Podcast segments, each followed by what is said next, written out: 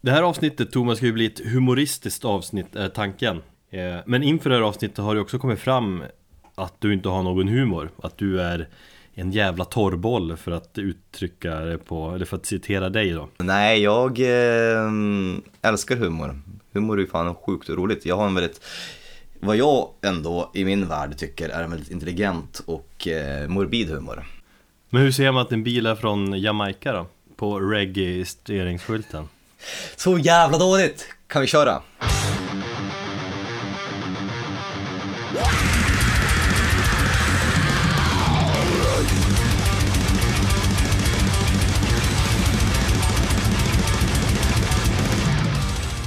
Hej och välkommen till avsnitt 92 av Metalpodden Mitt namn är Erik och min humorfria vän eh, som alltid också är med heter Thomas det är fan eh, inte långt kvar till avsnitt 100.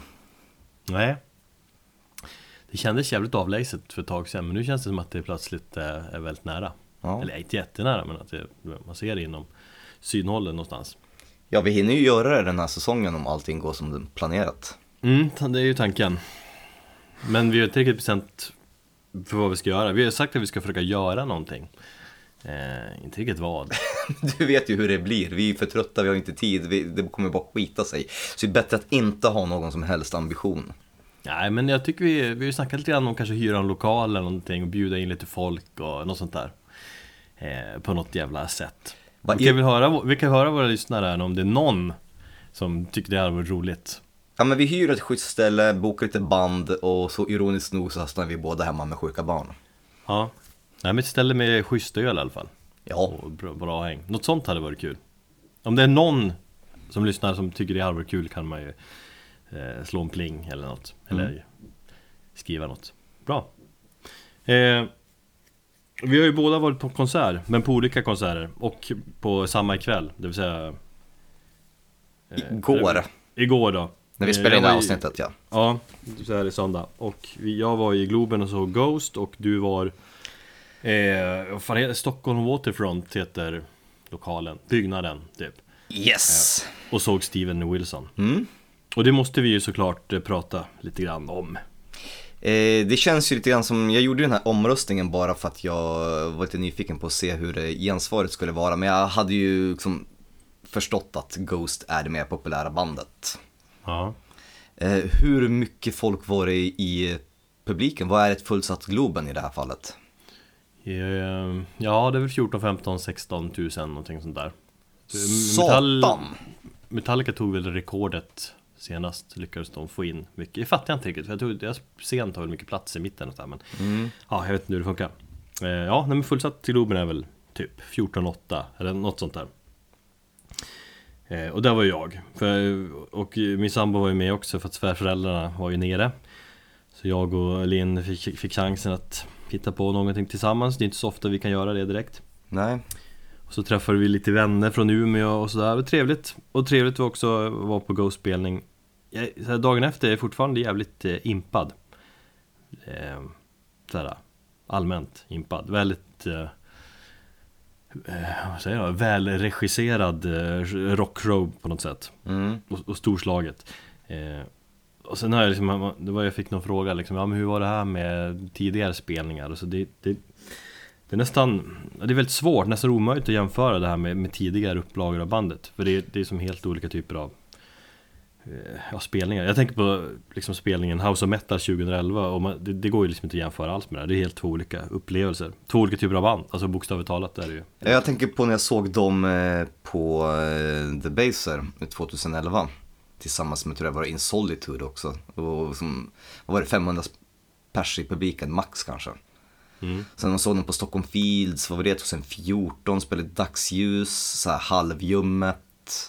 Sen har jag sett dem på um, cir- nej, inte Cirkus, men där på eh, Gröna Lund också för några år sedan. Så att eh, det känns som att de har kommit väldigt långt. Ja, jävla resa Allt i, enligt, ja, Tobias Forges egna liksom mål. Det växer Ja, ju för det- varje år. Ja exakt, han tar det upp i nästa snäpp, nästa nivå hela tiden Mm. Nej men alltså, jävligt bra ljud Det brukar ju vara lite sisådär på Globen eh, Sjukt snyggt visuellt och, och sen var det ju en lång spelning Men det funkade eftersom den var uppdelad i två akter Just ja. eh, Ganska intressant grepp att göra så Alltså dels som en liksom teateruppsättning på något vis Den känslan Mm. även, Men även som en vinylskiva tänkte jag Typ sida A, sida B Ja. eh, Och hur man ska lägga upp det hela Vilka, vilka låtar ska hamna under vilken akt, du vet Hur inleder man akt B och, och så Sånt tänk Just ja. Hur lång, att hur lång var konserten? 2.20 läste jag någonting så här. All right. Mm. Sen är det väl så att de Många tycker om att de är lite pajiga och de balanserar väl ibland på gränsen till att det ska bli för pajigt. Men jag tycker att de håller sig eh, på rätt sida om den gränsen, oftast i alla fall. Eh, Tobias Forge han håller ju någon mellansnack som innehåller en del snusk, eller så här buskis eh, humor om vi ska koppla det till humor. Mm. Som vi ska snacka sen. Det känns väl sådär kanske, men i övrigt är det Är det tydligt med hur mycket de har jobbat med showen rent så dramaturgiskt Som en resa liksom. Mm. Och så gillar jag att de här golerna får jävligt mycket plats. Alltså visst, det är, det är ju det är ett sånt här Guns for Hire-gäng eh, men de, Och de är ju otroligt professionella. Men de får showa loss jävligt mycket. Det är ju många instrumentala passager då Forge inte, han är ju inte med alls liksom då. Och så är det Jag tänkte bara på det, att det är coolt att en maskerad Gitarrist som ingen vet vem det är I stort sett kan gå fram själv och bara hetsa igång publiken. Mm. Men hur ser deras scenshow ut? Är det... Ändrar de någonting i själva dekoren? Eller är den Alltså, statisk? Den är ju statisk, det är ju kyrka eh, och liksom eh, På bilderna är de tidigare eh, frontmännen med påvarna Just ja. Mm. Men jobbar jävligt mycket med ljus och, och eld och rök och så Sen ändrar han ju typ kläder, ska gissa fyra, fem gånger under showen sådär All right. Mm. Ja just det, jo, jag såg lite bilder där. mm. Allt Ja, men jävla energi från de här uh, golerna Sen är ju Forge, han är han är ju betydligt mer rörligare i och för sig sen tidigare Påve-upplagor, men han är ändå rätt stel i sättet jämfört med de här uh, gastarna. 10 000 kronors frågan. Har han eh, susp på sig? Eh, Jag tänkte lite grann på han skrev faktiskt, han har ju tajta byxor och sånt där. Och han står, Ja men han gör ju, han, han håller på att jucka och Gör sånt där eh, sexuella grejer och sånt för sig hela tiden. Jag, ty- jag är tveksam till det. Också tveksam till att han eh, snackar engelska hela tiden Men lägger in svenska ord. Ja, jag, jag Eh, förstod att det var lite pajigt när, när jag läste recensionen från eh, Aftonbladet eh, angående spelningen i Göteborg. Ja. Susp, ja kanske. Nej. Det vore ju Det vore fullt logiskt kanske också Han var kanske en jäkligt stor dong. Ja, det har ni säkert förstås. En ghoul. Ja, nej, men... Nej, bra show. Sen tycker jag lite märkligt nästan obegripligt att de inte spelar Elisabeth eller Eli- Elisabeth.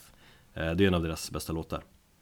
Och även den här är Zombie Queen saknar jag. Och Stand By Him spelar de väl inte. Men framförallt Eli- Elisabeth. Kan det ha att göra med någon form av rättighetsgrejer? Nej, det tror Inte? jag absolut inte. Nej. Jag tror att det kan vara lite svår sång där, eller något sånt.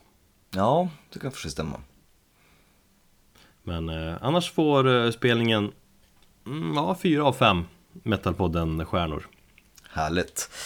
Eh, Steven Wilson ja. Eh, det är mycket som jag har tänkt på i, i, i och med att vi har liksom gjort en sån här form av dubbelrapportering där. Mm. Och eh, Du gick igång på det som satan, det här är jättebra Nej men jag tänkte så att eh, man märkte ju hur liksom enormt populära eh, Ghost är och jag känner också samtidigt, jag hade säkert blivit sjukt imponerad av eh, scenshowen men min fråga är, för att snacka i dina termer, hur mycket berör en Ghost-spelning? Det är en show, Ja. det är en show men det känns som det är väldigt mycket yta och ingenting därtill. Det är ju vad han själv säger, att han är ett kringresande Tupperware-party. Ja Det är väl lite så, och, allt är ju planerat in i minsta detalj så det är kanske inte sådär Det finns ju ingen spontanitet. Nej, det är det ju inte Alltså Ja, väldigt lite sånt Mm. Jag kan tänka mig att de bygger ut mellansnacket och sånt där liksom under turnéns gång men ja, i stora hela ja, Det berörde ibland vissa låtar och sådär alltså Framförallt lite snyggt. Jag tänkte på, fan de har ju jävligt många bra låtar. Men visst inte det här... äh, Nej, det, det berör inte på det viset. På djupet sådär. Det Nej. berör mer att det bara jävligt bra och snygg eh, och liksom underhållande show. Och det är väl det han är ute efter mest. Och det är absolut okej. Det, det behöver inte vara alltid så jävla djupt och, och själsligt. eh. Men det var någonting som jag tänkte väldigt mycket när jag satt, satt nu, med betoning på satt, eh, under Steven Wilson. Eh, Att jag blev faktiskt berörd två gånger så otroligt under hans spelning. Och då så tänkte liksom, det var dels att jag hade ganska så låga förväntningar. Eh, för det första var det ganska skönt att komma ut och få se en spelning som hade ganska lite med hårdrock att göra. Om man tittade på, på eh, människorna och som publiken så var det väldigt blandat. Majoriteten skulle väl kunna säga att det var väl någon form av män mellan 50-60 år, liksom lite gamla proggrävar eller så.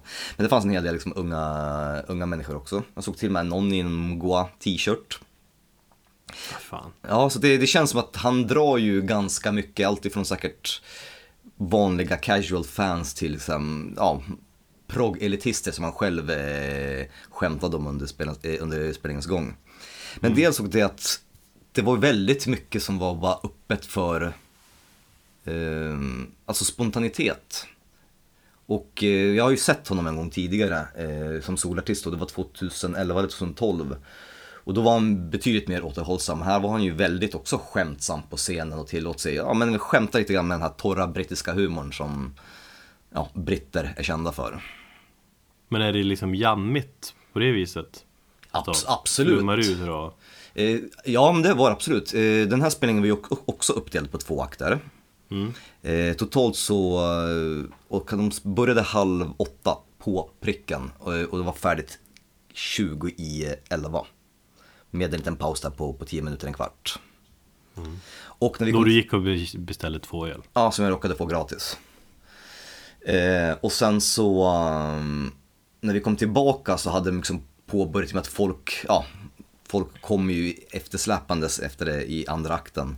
Så, så stod de på scenen och bara jammade loss i, i 5-10 minuter i någon form av så improvisatorisk jazz, hårdrock, progressiv rock. Och sen när de såg att mm, det var fullsatt och alla hade satt sig så gick de direkt in liksom utan att egentligen stanna upp in i den låten som de skulle påbörja andra akten med. Mm.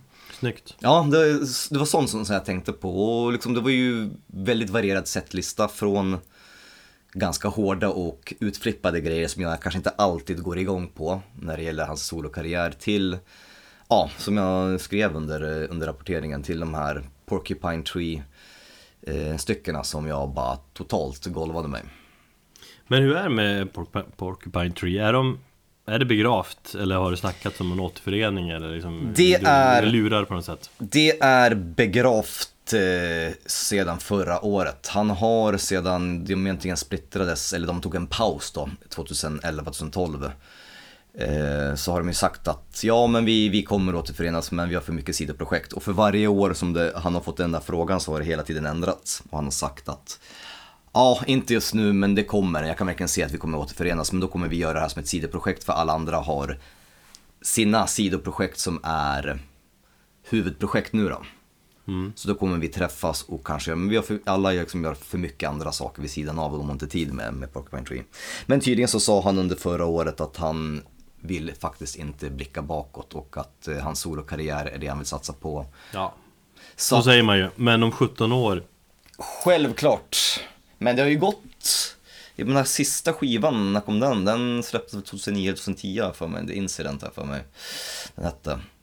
om sju år så kommer det med nytt. Ja absolut, jag skulle jättegärna vilja se en, en äh, återförening med det bandet för att eh, han spelade ju vissa låtar och jag vet att han har gjort en ny inspelning av She's Moved On eh, som solartist då. Jag hade hoppats på att få höra den ikväll men nej, istället så spelade han Lazarus och eh, The Sound of Music från Porcupine Tree-tiden.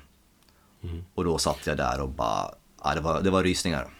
Du satt där, kan du beskriva det? Jag, att sitta ner på konsert är jag ju jävligt tveksam till. Eller jag, det beror på band i och för sig. Jag har gjort det till och med på en Opeth-spelning när de gjorde någon eh, eh, På Cirkus så gjorde de någon grej där de spelade eh, hela om det var Blackwater Park tioårsjubileumet av det eller någonting. Mm. Så jag tycker absolut det funkar. Jag menar jag, fan jag är gammal, jag gillar att sitta. Jag får ont i... Ja, fast vad fan. Man vill inte hamna i det där sittplatsträsket heller. Det kände jag än en gång, kände alltid som nu på Globen när man Jag hade ju så här, äh, vad heter Pulpit, Pulpit Upgrade biljetter Som jag betalade 175 spänn extra för. Fick jag komma längst fram. Ja. Jävligt tvärt liksom. Eh, Kommer ju när som helst. Och så tänker man de som har sittplats längst bak. Det är ju liksom Gått att jämföra de upplevelserna. Det är helt värdelöst att sitta där längst bak Eller där högst upp på som heter övre etage och så Fast- titta, ner på, titta ner på de som har roligt där nere liksom. Ja, fast jag satt ju längst fram.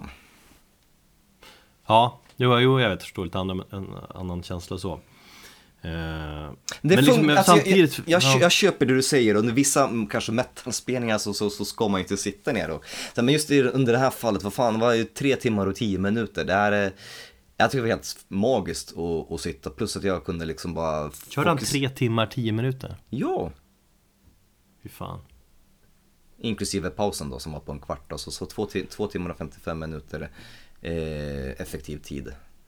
Blev det aldrig lite långdraget du kände att, ja Nej, det är det som är det sjuka, det blev aldrig det.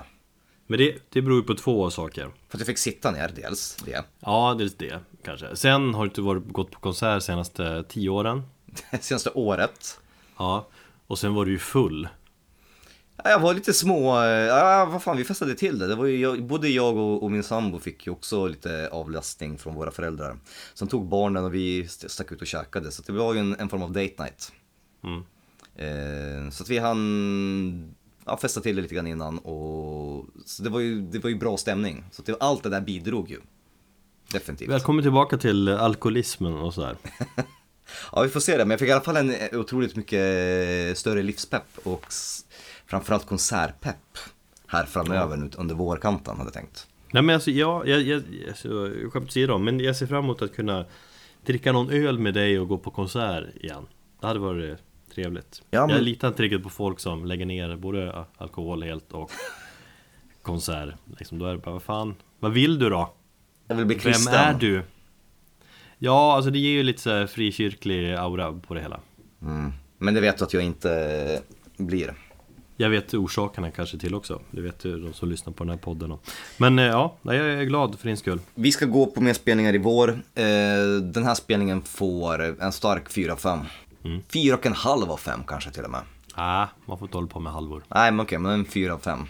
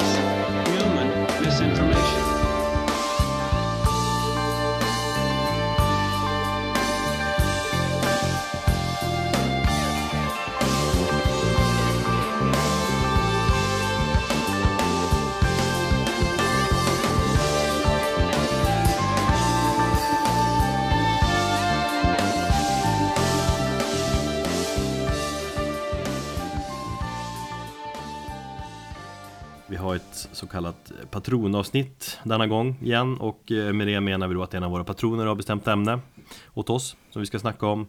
Eh, Och lite snabbt då, hur blir man då en patron? Ifall du som lyssnar också vill ge oss ett intressant ämne och ifall att du som lyssnar har missat det. Jo, då går man in på patreon.com slash metalpodden och så väljer man vilken nivå av patron man vill vara. Och för att få välja ämne åt oss så blir man då en patron på Master of Puppets nivån såklart. Yes. Och då får man belöningar och evig tacksamhet het och, och så vidare. Men som sagt, det är vår eh, patron Jeff Johansson, eller Jeff Johansson, eller Greg Johansson. Lite oklart på vad han heter egentligen. Jag har sett honom kalla sig både, både och på sociala medier och mail och så vidare. Så jag vet inte vad han heter. Jag skrev Jeff slash Greg till honom en gång och då svarade han Jeff slash Greg. Så att skitsamma, Mr Johansson får vi kanske kalla honom. Mm.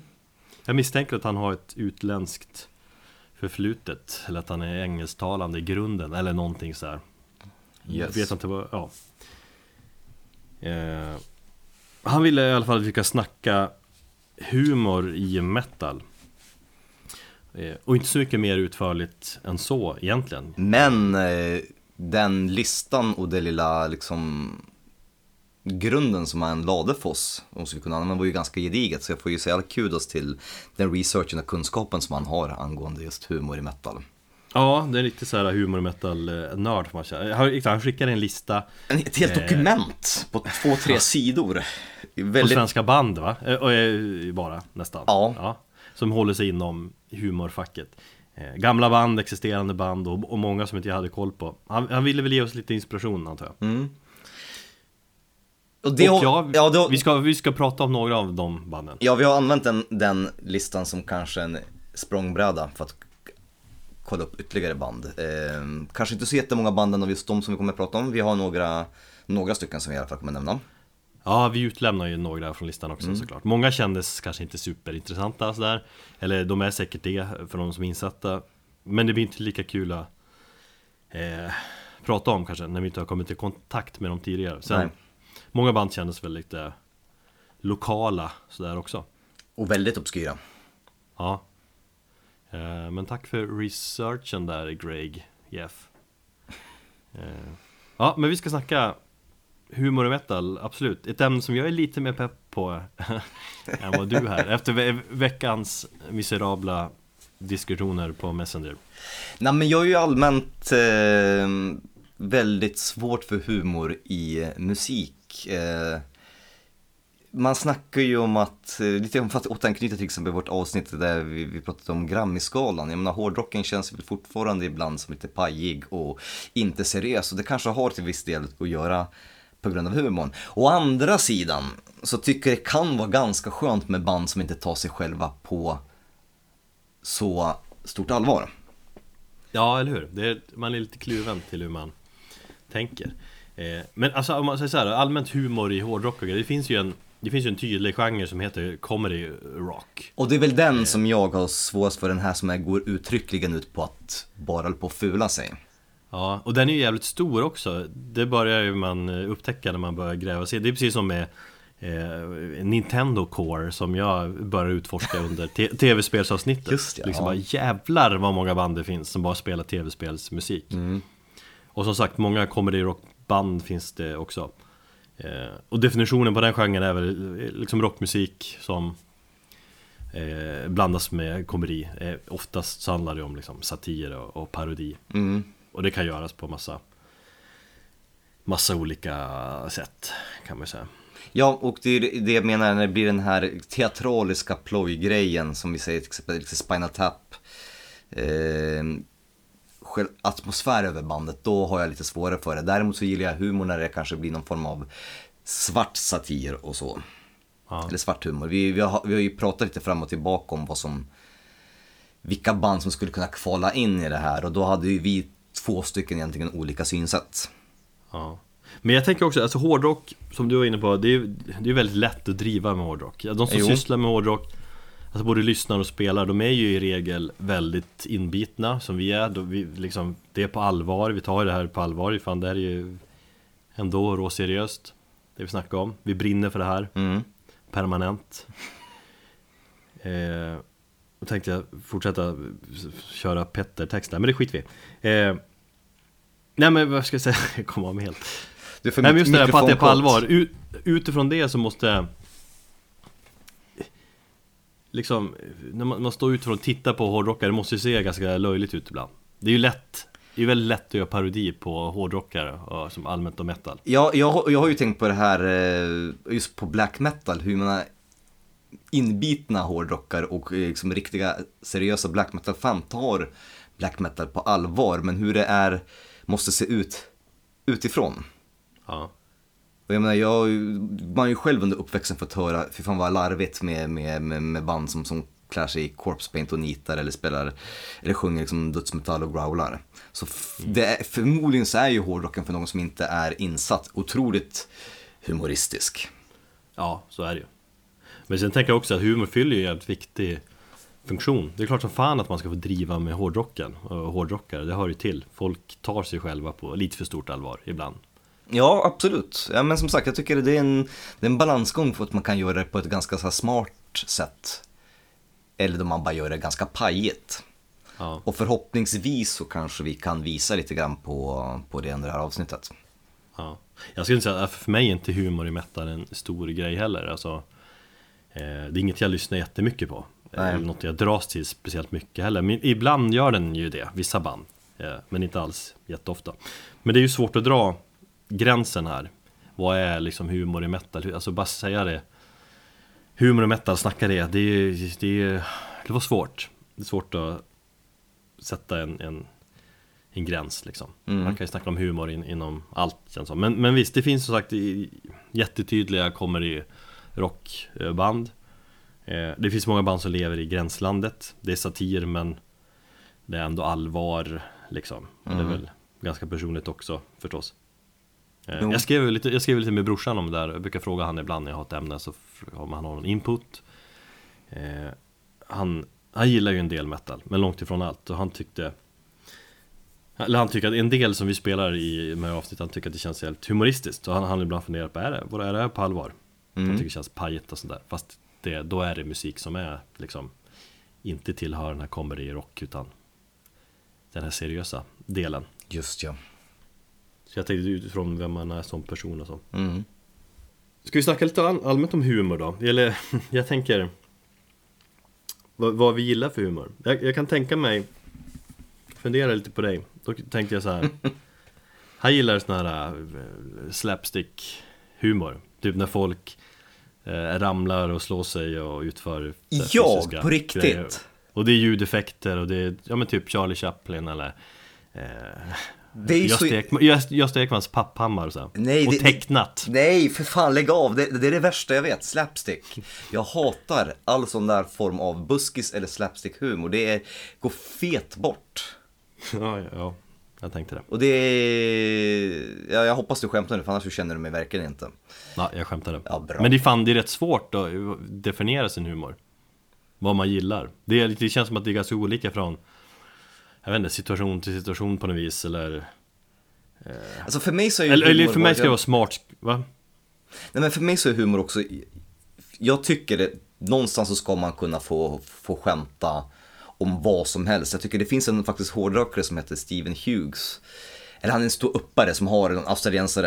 Eh, han har en, eh, det finns på YouTube, han har ett klipp på där han står på eh, Raw Comedy Club och snackar om eh, ja, sitt gamla dödsmetallband och, och skämtar eh, om hårdrock. Men han gör det ändå på ett ganska så, så, så intelligent sätt. Och, och liksom, Mm, just det, ja men det känner jag igen. Ja, och, och, och, och jag tycker att liksom humor, han, han, han menar på att man ska kunna få skämta om vad som helst. Men allting handlar ju också om att göra, göra, om, göra det i rätt kontext. Vi kan ju bara ta, ta ett, eh, ett exempel, jag tänkte på han Mr Cool som sjunger om knulla barn. Mm. Jag vet inte, vad tycker du om det? Ja, det är inte helt såhär Det är inte helt PK, nej det är det inte, men det är ju också en satir. Eh, Louis CK, okej nu har det visat sig att han kanske är lite grann av ett as, men eh, han skämtar ju också med att det är skitkul att skämta om till exempel att våldta barn. Och då hör man ju hur det bara ekar genom publiken eh, och folk börjar bua. Men han menar i kontexten och så drar han ett, ett exempel och då blir det ju ganska, eh, ganska kul. Så att jag tycker det, det, det är liksom, humor kan ju vara väldigt befriande och på något sätt både i musik och film och på, all, på allt sätt och liksom hjälpa ur de värsta grejerna. Och det är så lite grann jag har använt humor. Ju brutalare och ju mer morbidare humor det är, desto mer går jag igång på det. Det ska ju vara smart humor Det ska ju vara smart humor. Sen, Så, ja, sen så är ju inte allting, allting väldigt smart om det bara ska vara ganska plumpt. Jag kan tycka till exempel han Mr Cool är ju bara ganska löjligt försök att provocera och vara lite edgy. Ja, det känner jag väl också. Ja, Men jag menar, man gillar väl så satir, jag, jag gillar liksom, om man ska koppla till musikens Spinal Tap jävligt mycket sådär. Ironi gillar man ju. ironi absolut, vi tillhör väl den ironiska generationen också. Uppväxt med Killinggänget och allt det där. Mm. Eh, Det är framförallt före så här, stereotyp skämt liksom. Ja. Vet jag. Blondinskämt, sådana där skämt. Referenshumor gillar jag. Väldigt mycket. Hur ser man att en eh, blondin har spelat datorspel? Det vet jag faktiskt inte. Läppstift på joysticken.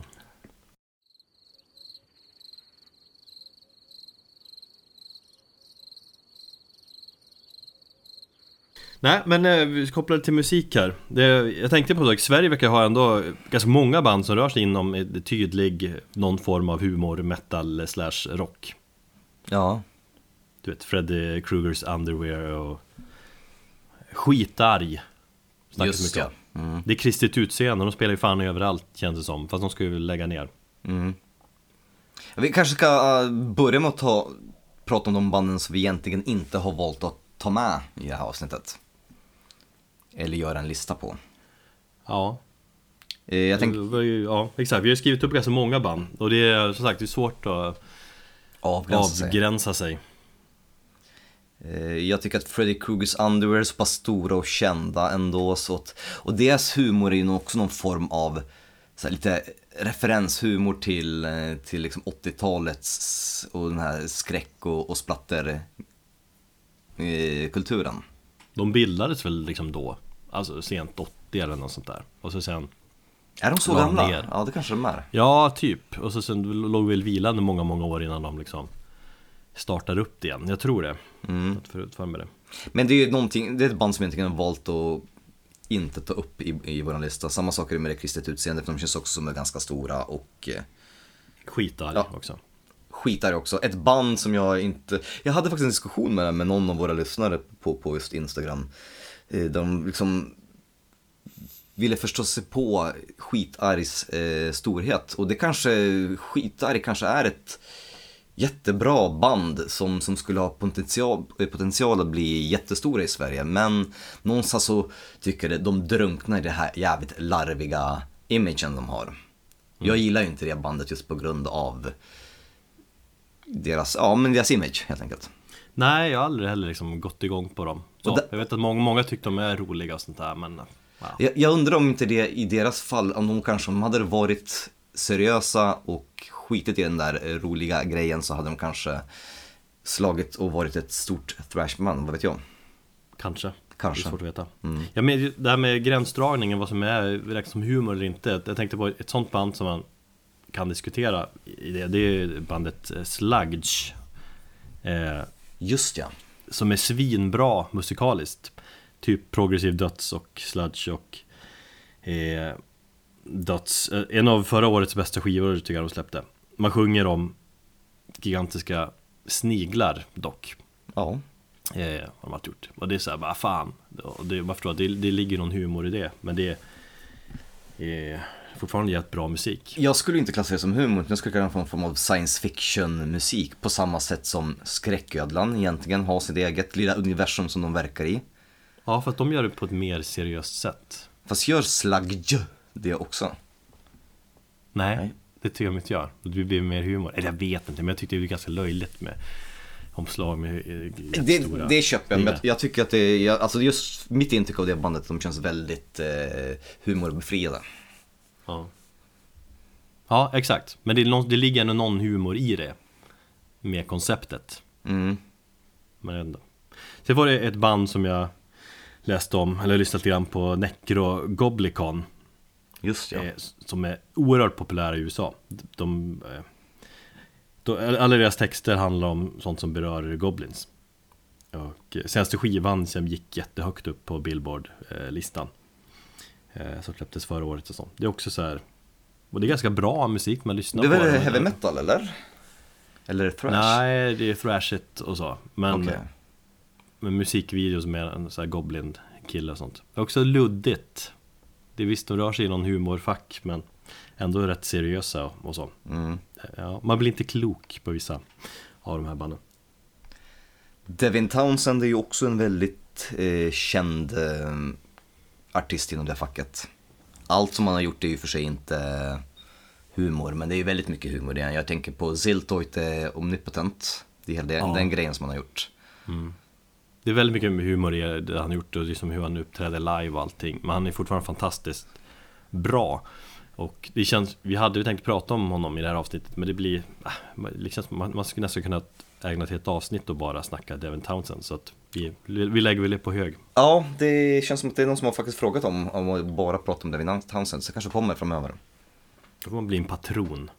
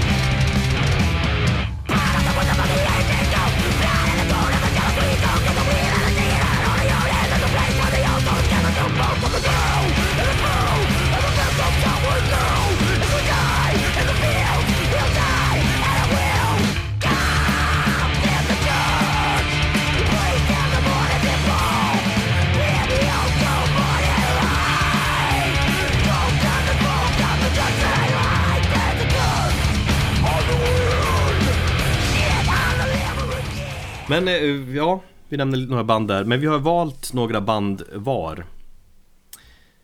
Eh, så vi tänkte prata om. Mm.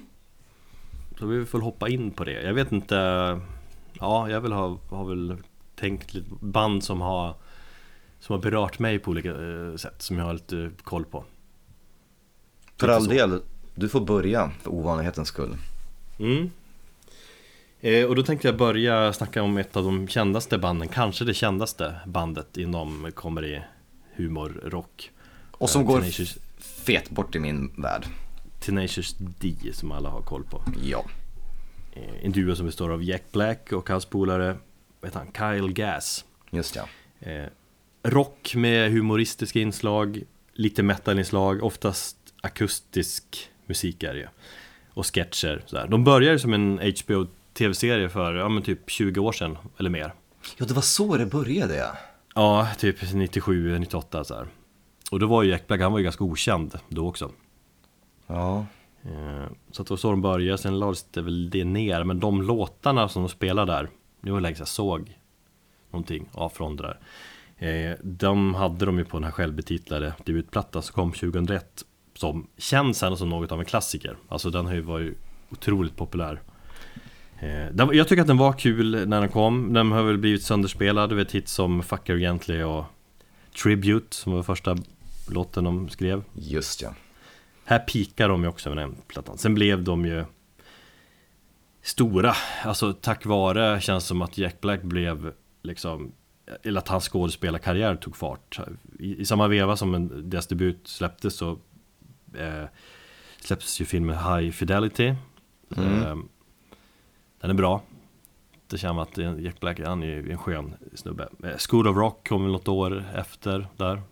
För den är så jävla dålig den filmen. Nej, den är kung. Eh, och kom mer? Vad har han gjort för? King Kong, det är väl liksom, då han, han har ju ändå varit liksom jävligt högt upp på liksom stora kommersiella filmer. Eh, då är han känd och då, har, då får liksom flesta koll på det här Tenacious D-bandet också. Mm. Eh, och förutom debuten har de släppt tre plattor till, var de senaste Post-Apocalyptico kom förra året. Den har jag inte riktigt fattat. Den släpptes som sketcher på YouTube. Typ, Just och sen, ja. Och sen på skiva, men jag har inte hört den egentligen. Lite. Det, all- konceptet känns väl lite eh, urvattnat. Sådär. Ja. Men Ja. Jack Black, han är ju ändå kung. Eh, jag tänkte på det senast nu när Jag vet inte om du har sett något klipp från den här Chris Cornell hyllningsgalan? Nej. Då var Jack Black, han körde ju mellansnack. Han presenterade Metallica bland annat och James Hetfield kom in och så körde de One ihop, de två och så. Det var kul och så tänkte han är, han är kul. Men Tenacious D kanske inte känns så märkvärdiga längre. Men de har lämnat av, ett avtryck som fan, framförallt i Sverige känns det som att det är ett band eller länder som de är mest populära i. Ja men vad fan, spelade inte de, var det förra sommaren? Jag tänker på Grönan-spelningen. Ja, då, då folk försökte simma dit. För att det var så jävla fullt. Det har väl aldrig varit så långa köer in till Gröna Lund? Ja, nej, folk hoppade i vattnet och försökte simma och ta sig eh, runt på något sätt. Jag skulle säga att det var typ fem år sedan för övrigt. Ja, jag har för mig att det var förra året eller året därefter. Men ja, som sagt, det är ju ganska vida känt att vi, vi har ju noll eh, liksom tidsreferenser här. Ja.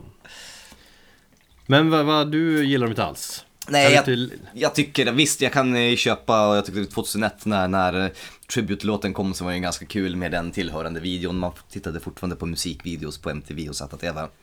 Ja. Men det känns ju som att det, Dave Grohl är ju med och, och lirar trummor och då sådär. var man ju 18 år yngre, så vad, vad var man då själv? Ja, man var ju 18 år själv då.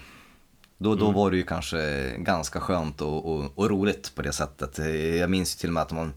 Han Du var äldre, du var väl 20 i alla fall? 20, 21, 22? Ja, ja, 20, nej vad fan, jag är 82, så 2001 så var jag ju 19. Ja. Ehm, och så liksom, jag hade en kompis som köpte den skivan och gillade den som fan och han hade, de hade ju en låt som hette Cock Pushups. Också, som kändes lite såhär, ja men juvenilt på den tiden. Men det är ingenting som man kanske direkt eh, jublar åt idag. Nej, och speciellt när de har kört på lite samma koncept så blir det väl lite så här, äh, nu får ni ge er. Ja, Eh, Men Rise of the Phoenix-plattan som kom 2012, den tyckte jag ändå hade några roliga grejer. alright.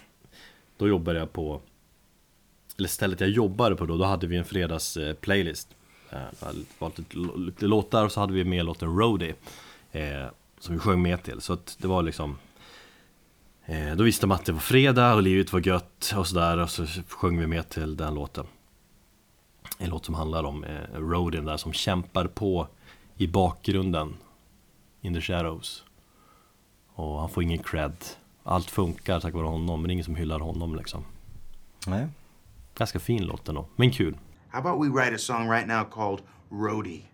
Okay. Just dedicate it to Sebastian and sing it tonight. Be so cool. All right, let's do it.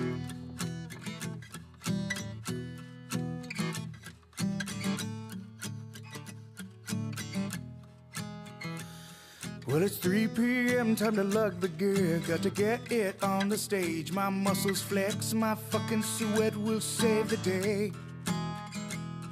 When I check the mic, I fuck, check the mic, I fuck, I check, I check a one, two, three. I plug it in, I make it sound as good as can be. Cause the rock is rock, but the road is roll. Gotta take the mic, I I take control. Gotta get that shit up on that fucking stage. Because the roader knows what the roader knows, and the roader knows that he wears black clothes and he hides off in the shadows off the stage. Because the roadie looks a thousand miles with his eyes. And when the crowd roars, brings a teardrop to the roadie's eyes. Tears of pride, because it brought you the show. But you will never know who's changing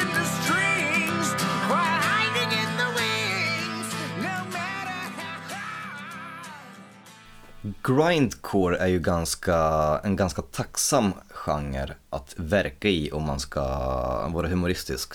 Det finns ju flera eh, exempel på band som har någon form av antingen väldigt plojig eh, inställning till musiken eller så tänkte jag på väldigt många av de här Alltså i själva grindcore-facket så har vi ju ganska mycket liksom vänstermänniskor som rör sig. Och där kan man ju både vara satirisk och, och, och lite oseriös i sina, i sina texter. Jag tänker på nu ser inte jag Nasum som någon form av eh, humoristisk band, men om man tittar på deras texter så var ju mm, en del som var ju ganska mycket skrivet, skrivna med, med, med glimten i ögat.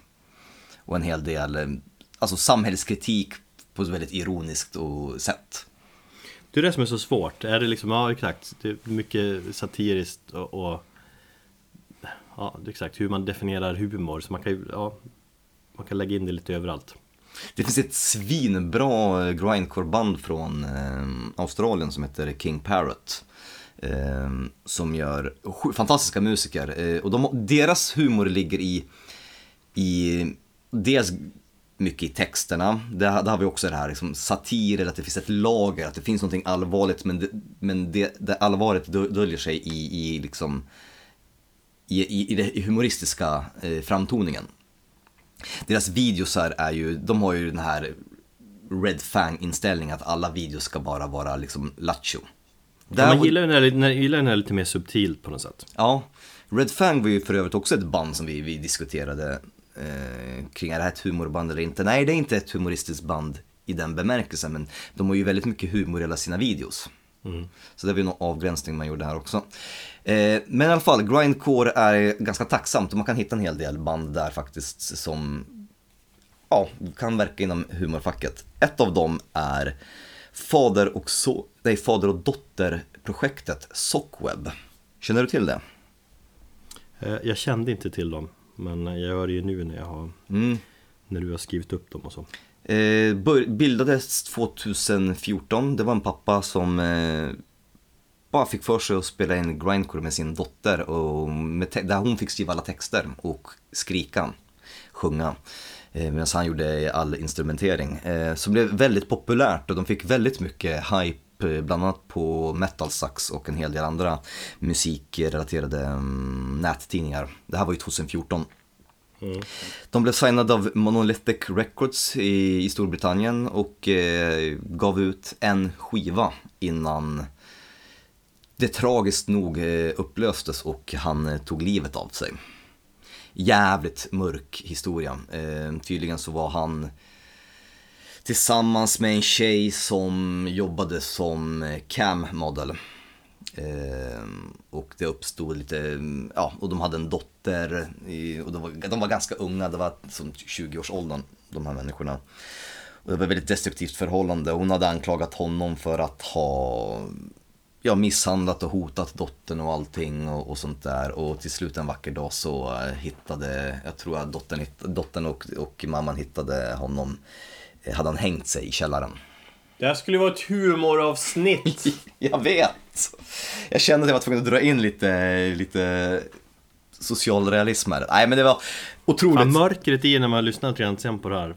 Då, hör man ju bara, tänker bara, bara på Ja, alltså det, det jag vill göra liksom, det, det, det är ju otroligt mörkt, hela den här historien om, och den här dottern då som lämnas liksom i allt det här och, och slits mellan två stycken föräldrar som hatar varandra och har väldigt destruktivt förhållande. Men kanske någonstans finns det ljusglimt, man kan se att de gjorde ändå någonting kul ihop och hon var ju sex år gammal på den tiden, hon är väl 10-11 nu. Eh, kanske om 20-30 år så kan hon ta tillbaka och minnas med sin pappa att de gjorde en eh, grindcore-platta där de sjunger om varulvar, eh, vampyrer och, och att äta pannkakor. Alltså det måste ju ha gjorts tusentals såna här äh, Fader och, och son, dotter band genom åren liksom såklart. Miljoners. Jag, jag, jag kan ju leka med tanken att jag och Elliot kommer starta ett band till liksom. Ja absolut, men det är ju inte många som slår igenom kanske. Nej, men vad, jag tänker att det som utmärker väl kanske hennes sång Mycket.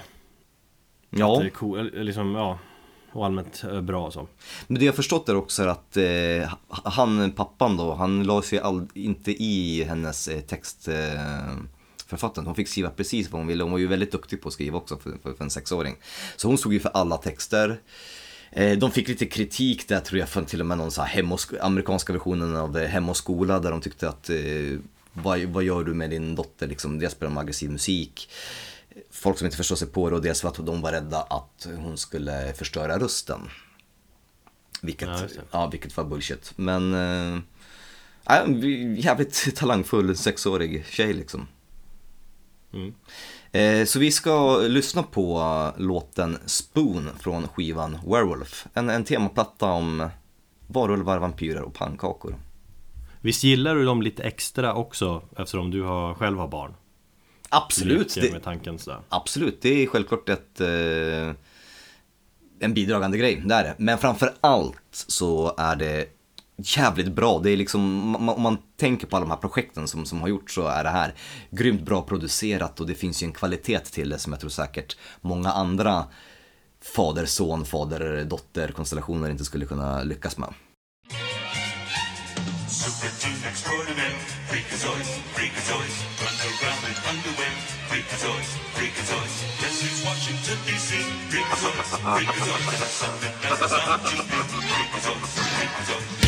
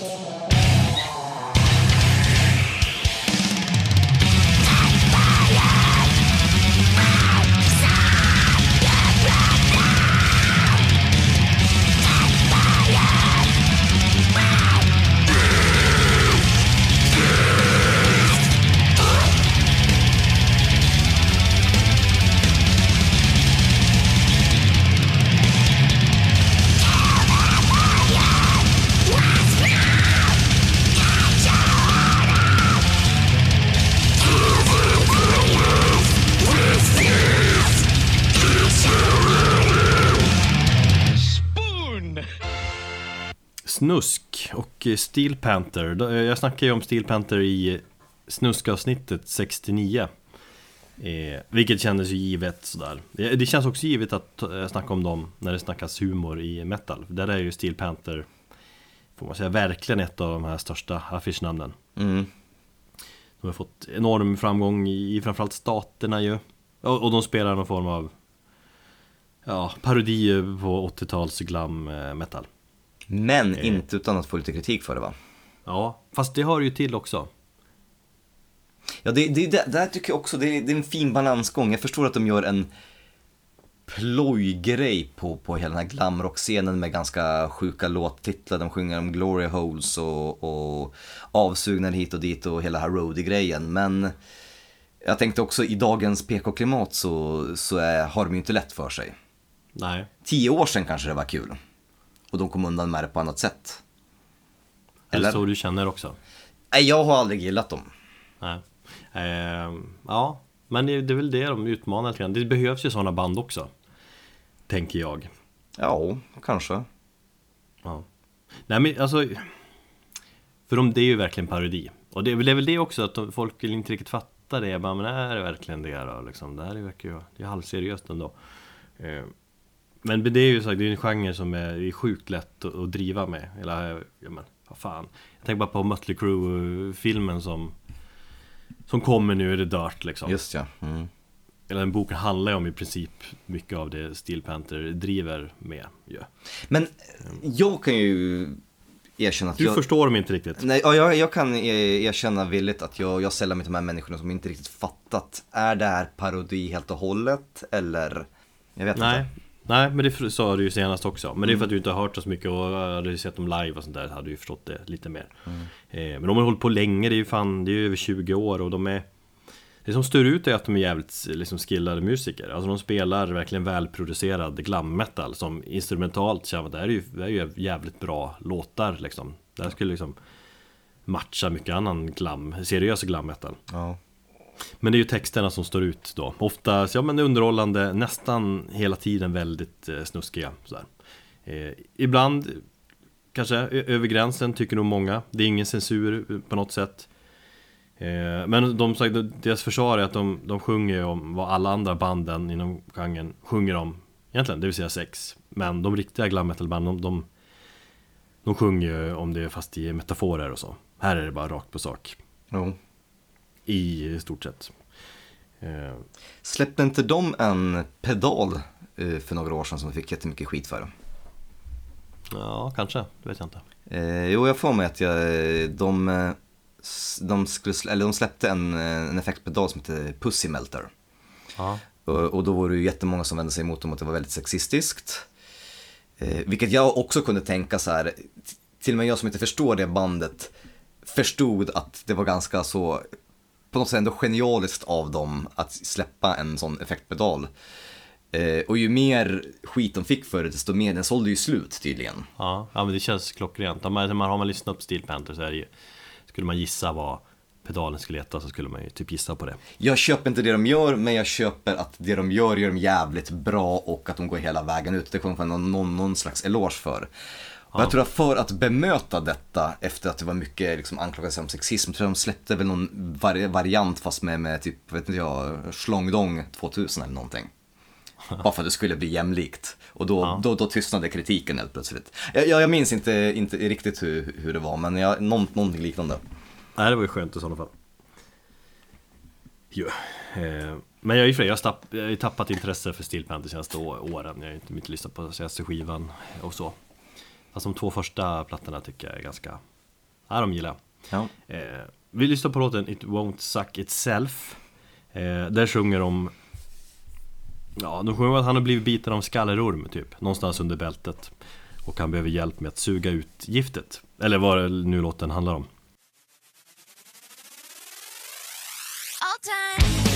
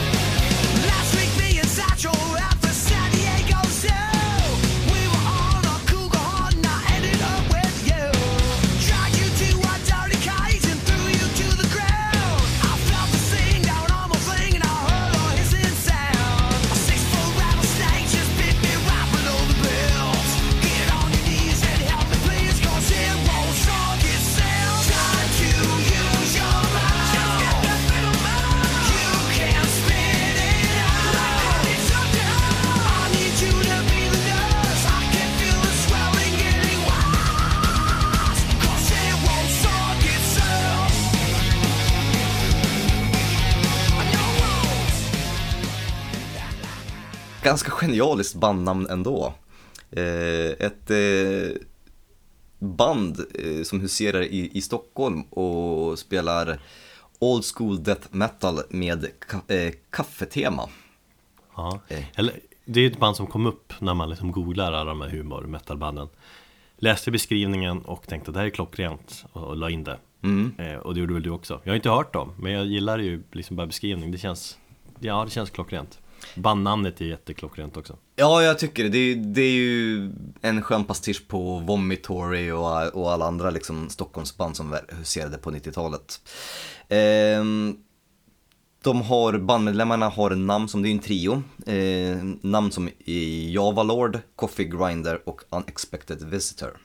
Alltså det är så dåligt Det är så dåligt. Ja men det är sådär som band som, många av de här banden Eller med- bandmedlemmar i de här banden är ju seriösa liksom, eller har seriösa band. Och så sitter de på någon, någon fyllefest och tänker ut och såna här grejer Men vi fan vi driver med, vi startar något sånt här dödsband Sjunger om kaffe, vad fan har vi på kaffe och perkulator? Ja, det blir jättebra där. Eh, deras promobild så står de där med typ, det är någon som har en eh, kaffe, en kaffeförpackning över huvudet, den andra på sig någon, någon grinder, en annan på sig en, en, typ en kaffekanna eller någonting. Så man, man vet inte vilka de är, de är väldigt anonyma. Eh, jag försökte hitta information, det finns typ noll information om dem. Så de är nog inte så jättekända, men för ändå intrycket av att det är typ, det är ändå kända människor kanske inom, inom Stockholmsscenen. Kan Det är någon... den mest klassiska man säga, det kommer ett okänt band Ja, det är nog kända människor i Stockholmsscenen Nej men, men förstå, alltså, det finns någon som ändå, jag tror, lyssnar man på musik, alltså musiken är ju svinbra. Eh, och det, det kan jag egentligen inte, de kommer här tycker jag är ett band som faktiskt på något sätt kvalific- kvalificerar sig i mitt tycke för, för liksom att ja, men de kommer undan för att den här komiken överskuggas, eh, eller deras liksom talang överskuggas inte av komiken i texterna. Och det är ju, det är ju liksom välproducerad döds... Ja men alltså det, det låter ju väldigt mycket, gillar man Bloodbath, gillar man Dismember så gillar man det här. Det är bara att du ist- istället för, för eh, slafsiga tema om, om liksom mord och sånt så får du om koffein. Eh, De har ju släppt ju ett album 2017 som heter Chronic Caffeine Dependence. Och då har de ju låtar som heter Decapitated, Mocka Master och The Haunted Maxwell House Hotel. Ganska nystartade egentligen också eh, 2014 Släppte den där fullängden, så har, de, har de giggat någonting? Nej, inte vad jag har sett. Alltså, som sagt, det är till och med Metal Archives eh, lista. Det finns ingen, ingen vad heter det, um, info om bandmedlemmen överhuvudtaget. Mm, jag kollar in bandbilden nu, är fantastiskt ful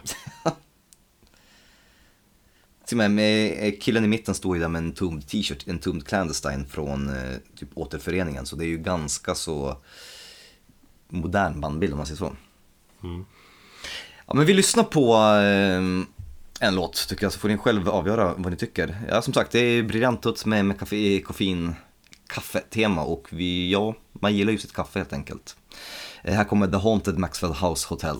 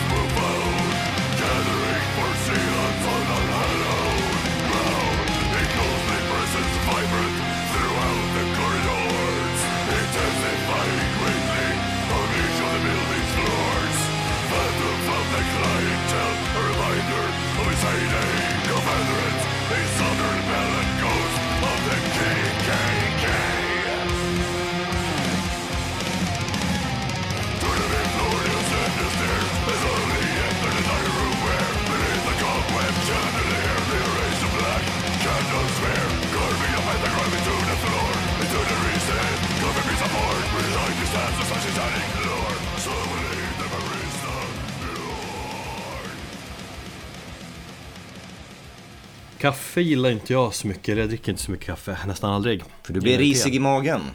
Ja, det blir man ju ibland. Dels det.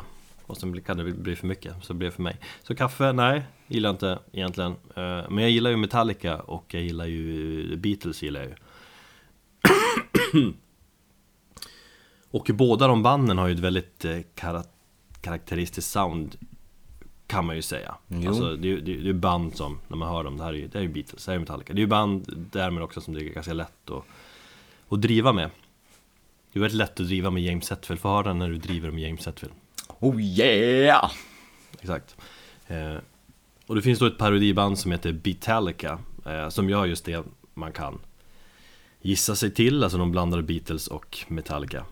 Det finns fler sådana band också som Jimmy Homeless Experience som driver med Jimi Hendrix eller eh, Kul bandnamn. Ja, eh, Dread Zeppelin som driver med Led Zeppelin och, och, och liksom, hittade fler sådana där. Så det verkar vara liksom halvpopulärt. Eh, Jag kan tänka mig att så här band som Steel Panther har gått så bra för så att det, har, det här som har kommit Har kommit upp sådana här band bakom. Eh, Men de gör ju en speciell grej, Beatallica, de Beatallica Eh, De kör ju någon form av mix mellan banden, alltså någon form av, eh, vad säger man när man blandar två liksom, Nå- någon mashup på något vis Just det. Mm. Och eh, Ja men man blandar melodier från Beatles och Metallica och förvränger riffen liksom Man hör att ja det här är ju Black End riffet fast de spelar det fulare typ Och de blandar låttitlar Oftast utgår man från The Beatles melodimässigt Okej. eh, Och så, ja, blanda texter det, det är ett knasigt koncept och de startade väl någon gång i början av 2000-talet kanske eh, Slog igenom via internet. Och alla bara det här är ju klockrent. Och det är ju småkul. Jag, ty- eller jag tycker det var jävligt roligt till en början så här. Sen har de ju släppt några skivor. Eh, Ja det är samtidigt så jävla dåligt. Men hur seriöst är det?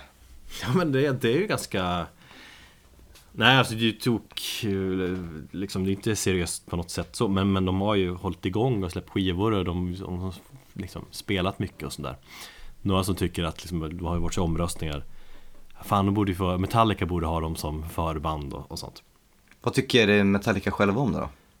Eh, Känns som att jag har sett något klipp där de liksom tycker, jag har sagt att, eller någon intervju där de säger att de tycker att de är roliga Okej. Ja. Eh, Det är kul men det är också väldigt dåligt egentligen Eh, Speciellt i längden Men jag säger ju inte att allt- vi spelar här är bra som sagt med, med olika exempel på Eh, Så jag är lite kluven till det Du här. älskar det. Ja, jag gjorde ju det Eh, Men man kan ju avgöra själv Vi ska ju lyssna på The thing that should not let it be Eh, Som då är en blandning med, Metallicas The thing that should not be och The Beatles Let it be Det är kast, men kul, eller? Det är faktiskt lite småkul. Ja, mycket sådana titlar. Och verkligen driva här med James Hetfield sångstil och sådär. Uh, The thing that should not let it be med Beatallica. Mm.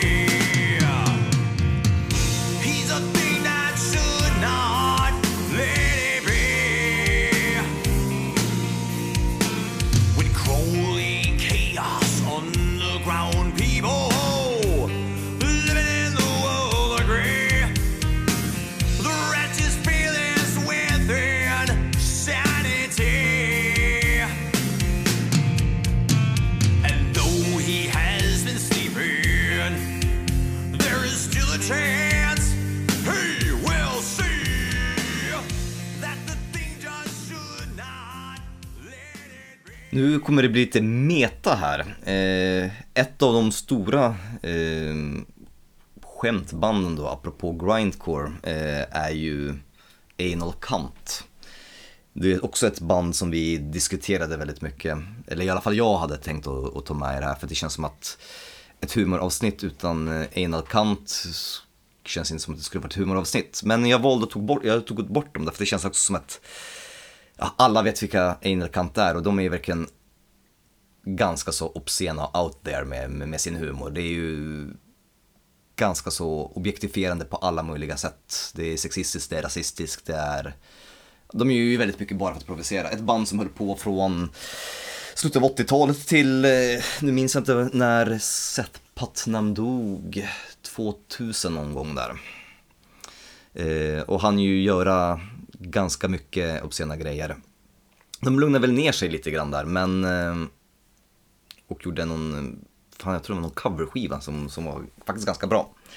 Men ur askan av detta, och hade vi inte haft eh, Anal Khan så hade vi inte haft grindcore-bandet Anal Trump. Eh, ett band som vi förmodligen inte heller hade haft om vi inte hade haft eh, Trump sittande som president på andra sidan pölen.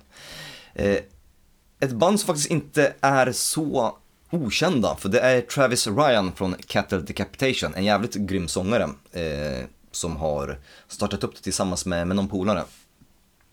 Bandbilden har de ju på sig så Trump-masker och allting har egentligen, allting, eller deras låtar de bygger, eh, är bara byggda på Trump-citat och saker som man säger. Mm. Eh, de släppte ju en eh, skiva som heter The Hundred First Songs och det är 100 låtar. Eh, längsta låten är 29 sekunder. Och där har du ju den här form av satiren också. Att det, det kanske inte är så jätteseriöst. De, de har, fan de har ju tror jag, till och med tryckt upp eh, vinylutgåvor den där, men man, men titt, som är som sålt slut. Men tittar man på omslagen och sådär så, så märker man att det är ju ganska så här. Det är bara en kul sidogrej som de gjorde. De flesta låtarna eh, klockar in på runt 10 sekunder. Ja, jag har läst om dem. Det har stått ganska mycket om dem. Och det är ju ett roligt koncept. Det känns helt logiskt att det där bandet finns också. Ja, absolut. Eh, Och det är viktigt att sånt här band finns. Fan, man måste ju driva järnet med Trump.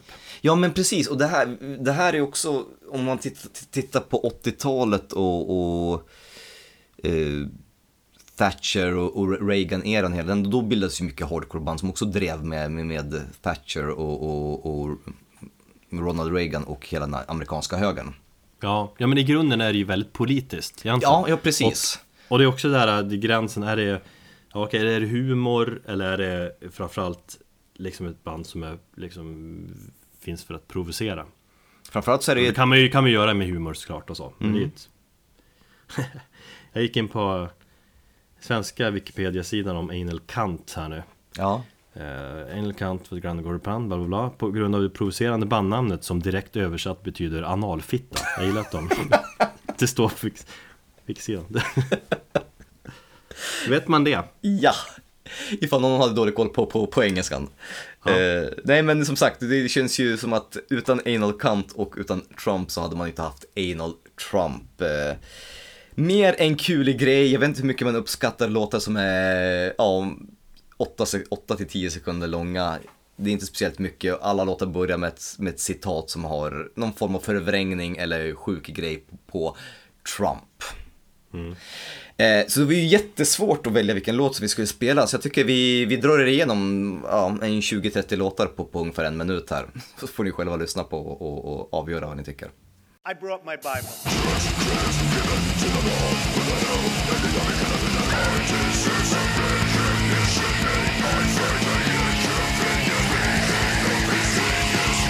That was some crap.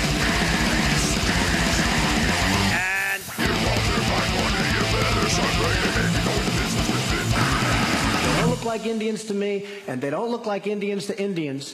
And a lot of people are laughing at it, and you're telling how tough it is, how rough it is.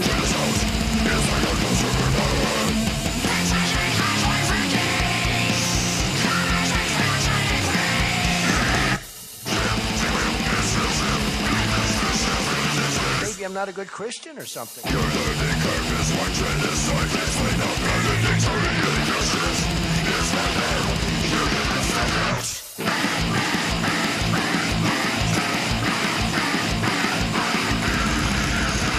I said to myself, wow.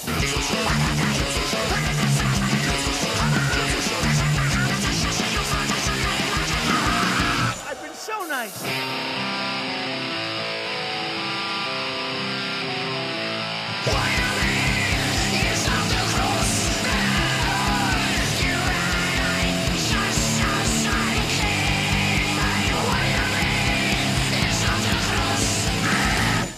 Det är ju sportlovstider nu runt omkring i landet. Och då är det ju synnerligen vältajmat att prata om bandet Sportlov, eller hur? Snygg ingång där. Den var snygg. Den har du tänkt på, eller hur? Ja, den har jag skrivit upp. Eh, Sportlov är ju, eller var, ett svenskt eh, black metal-band eh, som allmänt driver med black metal. Och textmässigt så är det mycket texter om skidåkning och snöbollskrig och satanismen såklart. Så att det är snö och satan. Framförallt så var de ju duktiga musiker. Ja, framförallt det. Eh, Stundtals eh, rätt, eh, rätt jävla briljant. Ja.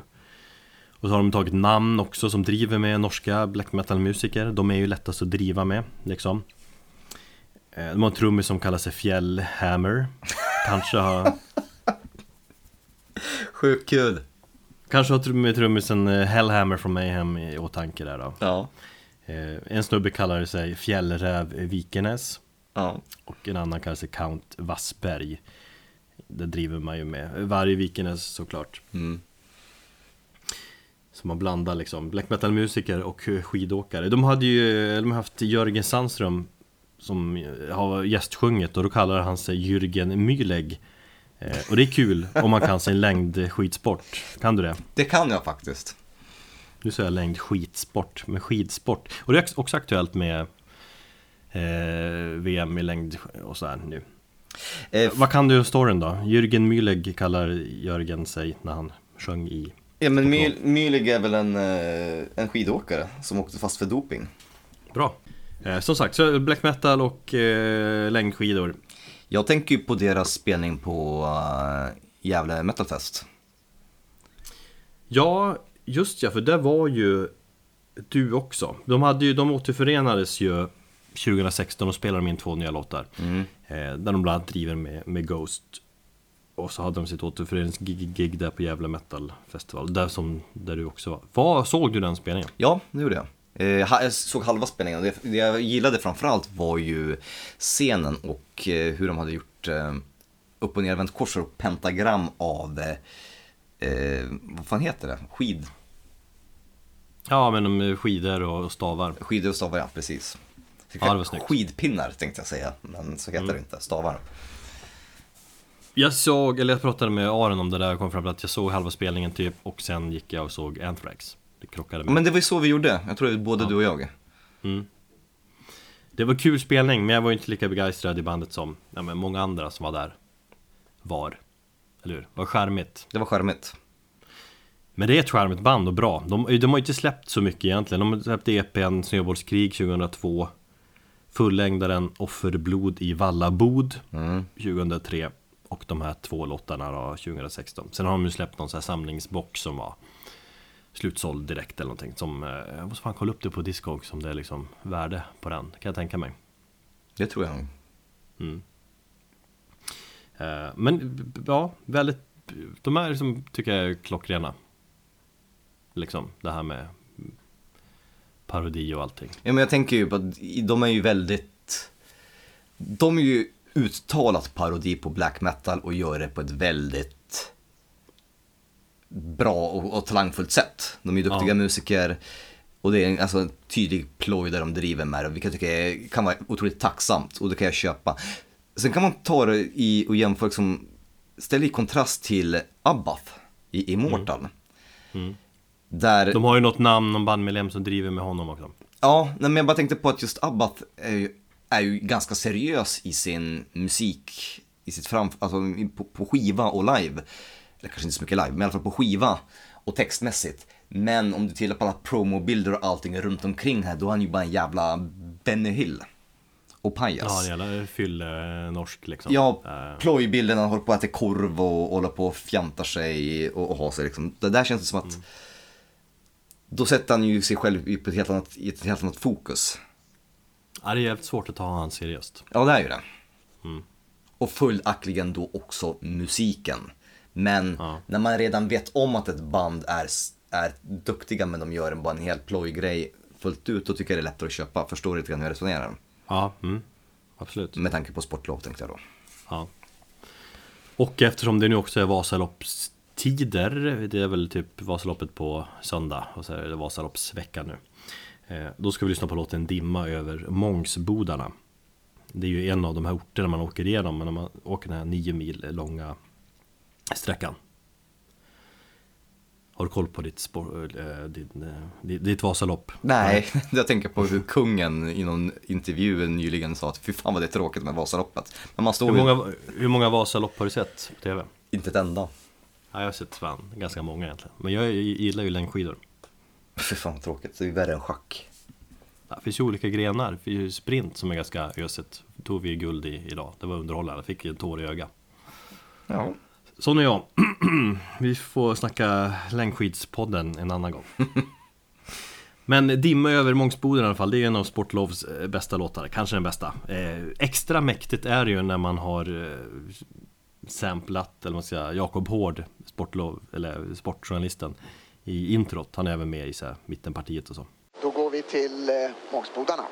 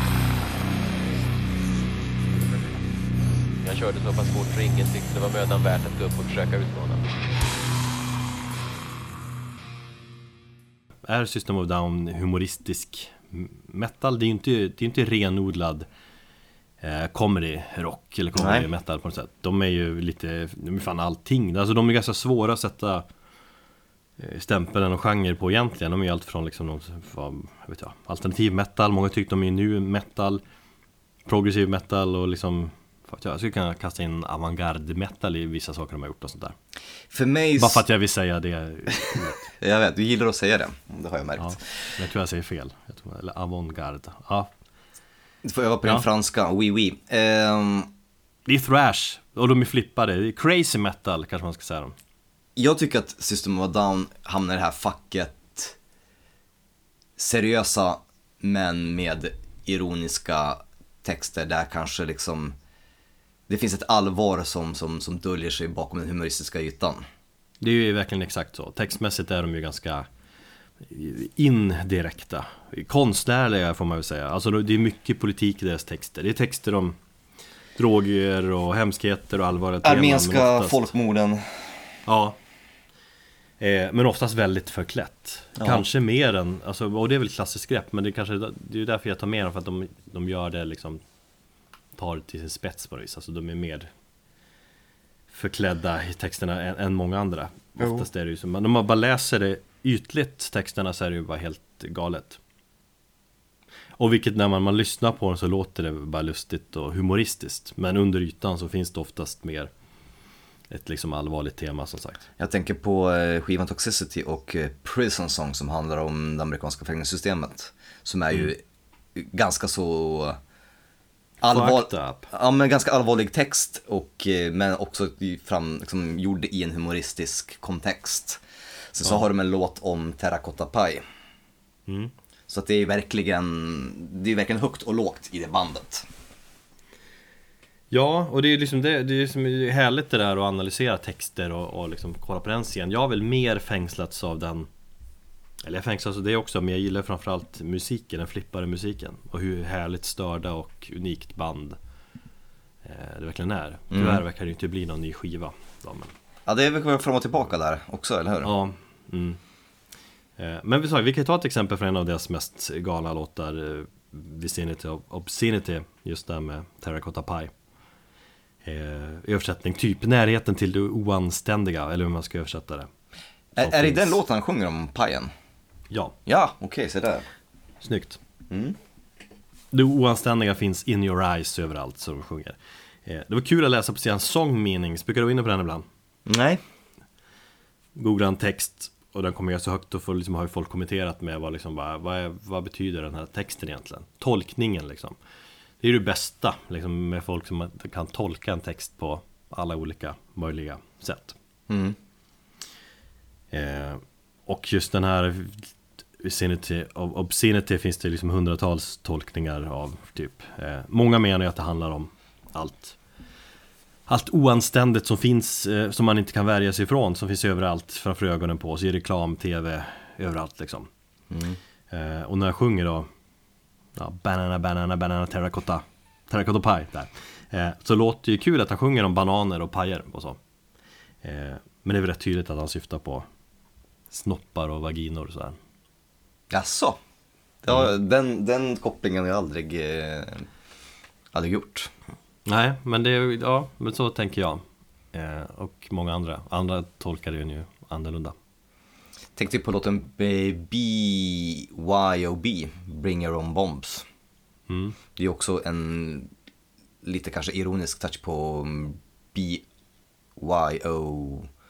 B, ja men Bring Your Own Booze, det brukar väl stå sådär på um, festinviter och sånt där. Ja, just det. Så brukar det skriva B- B-Y-O-B, Bring Your Own Booze eller någonting. Mm. Så gjorde de det till en politisk låt istället. Ja, ja det är snyggt. Eh, men vad fan, banan och paj och sånt där, då tänkte ju... Nej. Du kopplar inte det till- Nej, jag har absolut inte kopplat. Men jag kan däremot, eh, alltså jag har ju just Mesmerize och Hypnotize skivan har ju en ganska skön nostalgisk koppling till. Jag och min, min, mitt dåvarande, min dåvarande sambo gillade och lyssnade väldigt mycket på, på de låtarna i så här partystämning när det begav sig. För Jag tänker 13 så här, du, du kanske har humor i dig, men du har inte så mycket snuskig humor i dig. Jag är nog inte lika snuskig utåt som du är i, i, i skämtsamt. Jag tycker att eh, alltså sexskämt blir oftast väldigt plumpa. Men jag... För det beror ju lite på hur man gör det kanske, men ja. Ja, jo, absolut, visst är det. Ja, säger jag. Jag har ju till och med en, en, en WhatsApp-grupp med mina gamla Västeråspolare som heter Old Dirty Bastards. Där vi bara skickar en massa sjuka grejer till varandra. Jag har en som heter Luder med puder. Ja, du ser. Ja. Ja men absolut, jo, nog, nog fan eh, kan man vara lite gubbsnuskig. Vad fan, vi är ju gubbar så att det, det finns det där. Det är kanske bara att jag inte är li, lika öppen med det som du. Som Nej, det vore väl illa om jag hamnar ännu mer i det. Någon sån här gubb, snusk. Ja, det är fan illa om vi gör det. Ja, nej, det får vi hålla oss undan. Ja. System of a Down, de är väl, ja, de är väl också snuskiga Men så, här, till ytan oftast humoristiska och galna Men under det finns lager där det finns allvar liksom Mm. Det är det som gör dem intressanta Bland annat Jag gillar inte när folk bara slänger in dem i System, eh, System of Down in i nu metal-facket Nej, men det tycker jag är, då gör man det jävligt enkelt för sig. Ja, för det gör man ju oftast Ja. Bara för att de kommer ur den eran, men, men det finns definitivt mycket mer. Men de har ju som sagt armenisk folkmusik och, och allt möjligt. Går ju, Mm. går ju att liksom stoppa in i, i, deras, i deras musik. Ja Så Då var vi klara med det Mm. Humoravsnittet Hoppas ni är eh, mindre humorbefriade, tänkte jag säga. Hoppas ni inte är lika humorbefriade som, som jag. Eller som vi. Nej. Hur ser man eh, Hur ser man att en bil är från Spanien? Ja, det har jag också glömt bort. Växellådan är manuell Ja, eh, till nästa gång får ni helt enkelt ta hand om er. Och nu tar du dina jättetokiga gubbskämt och går och lägger dig. Ja det ska jag göra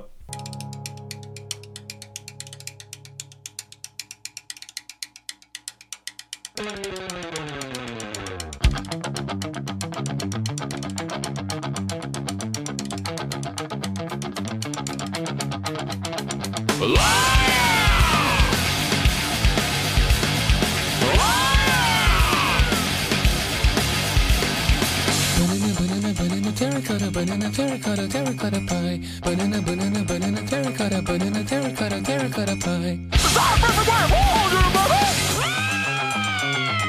Obscenity of obscenity in your eyes! Terracotta, terracotta, terracotta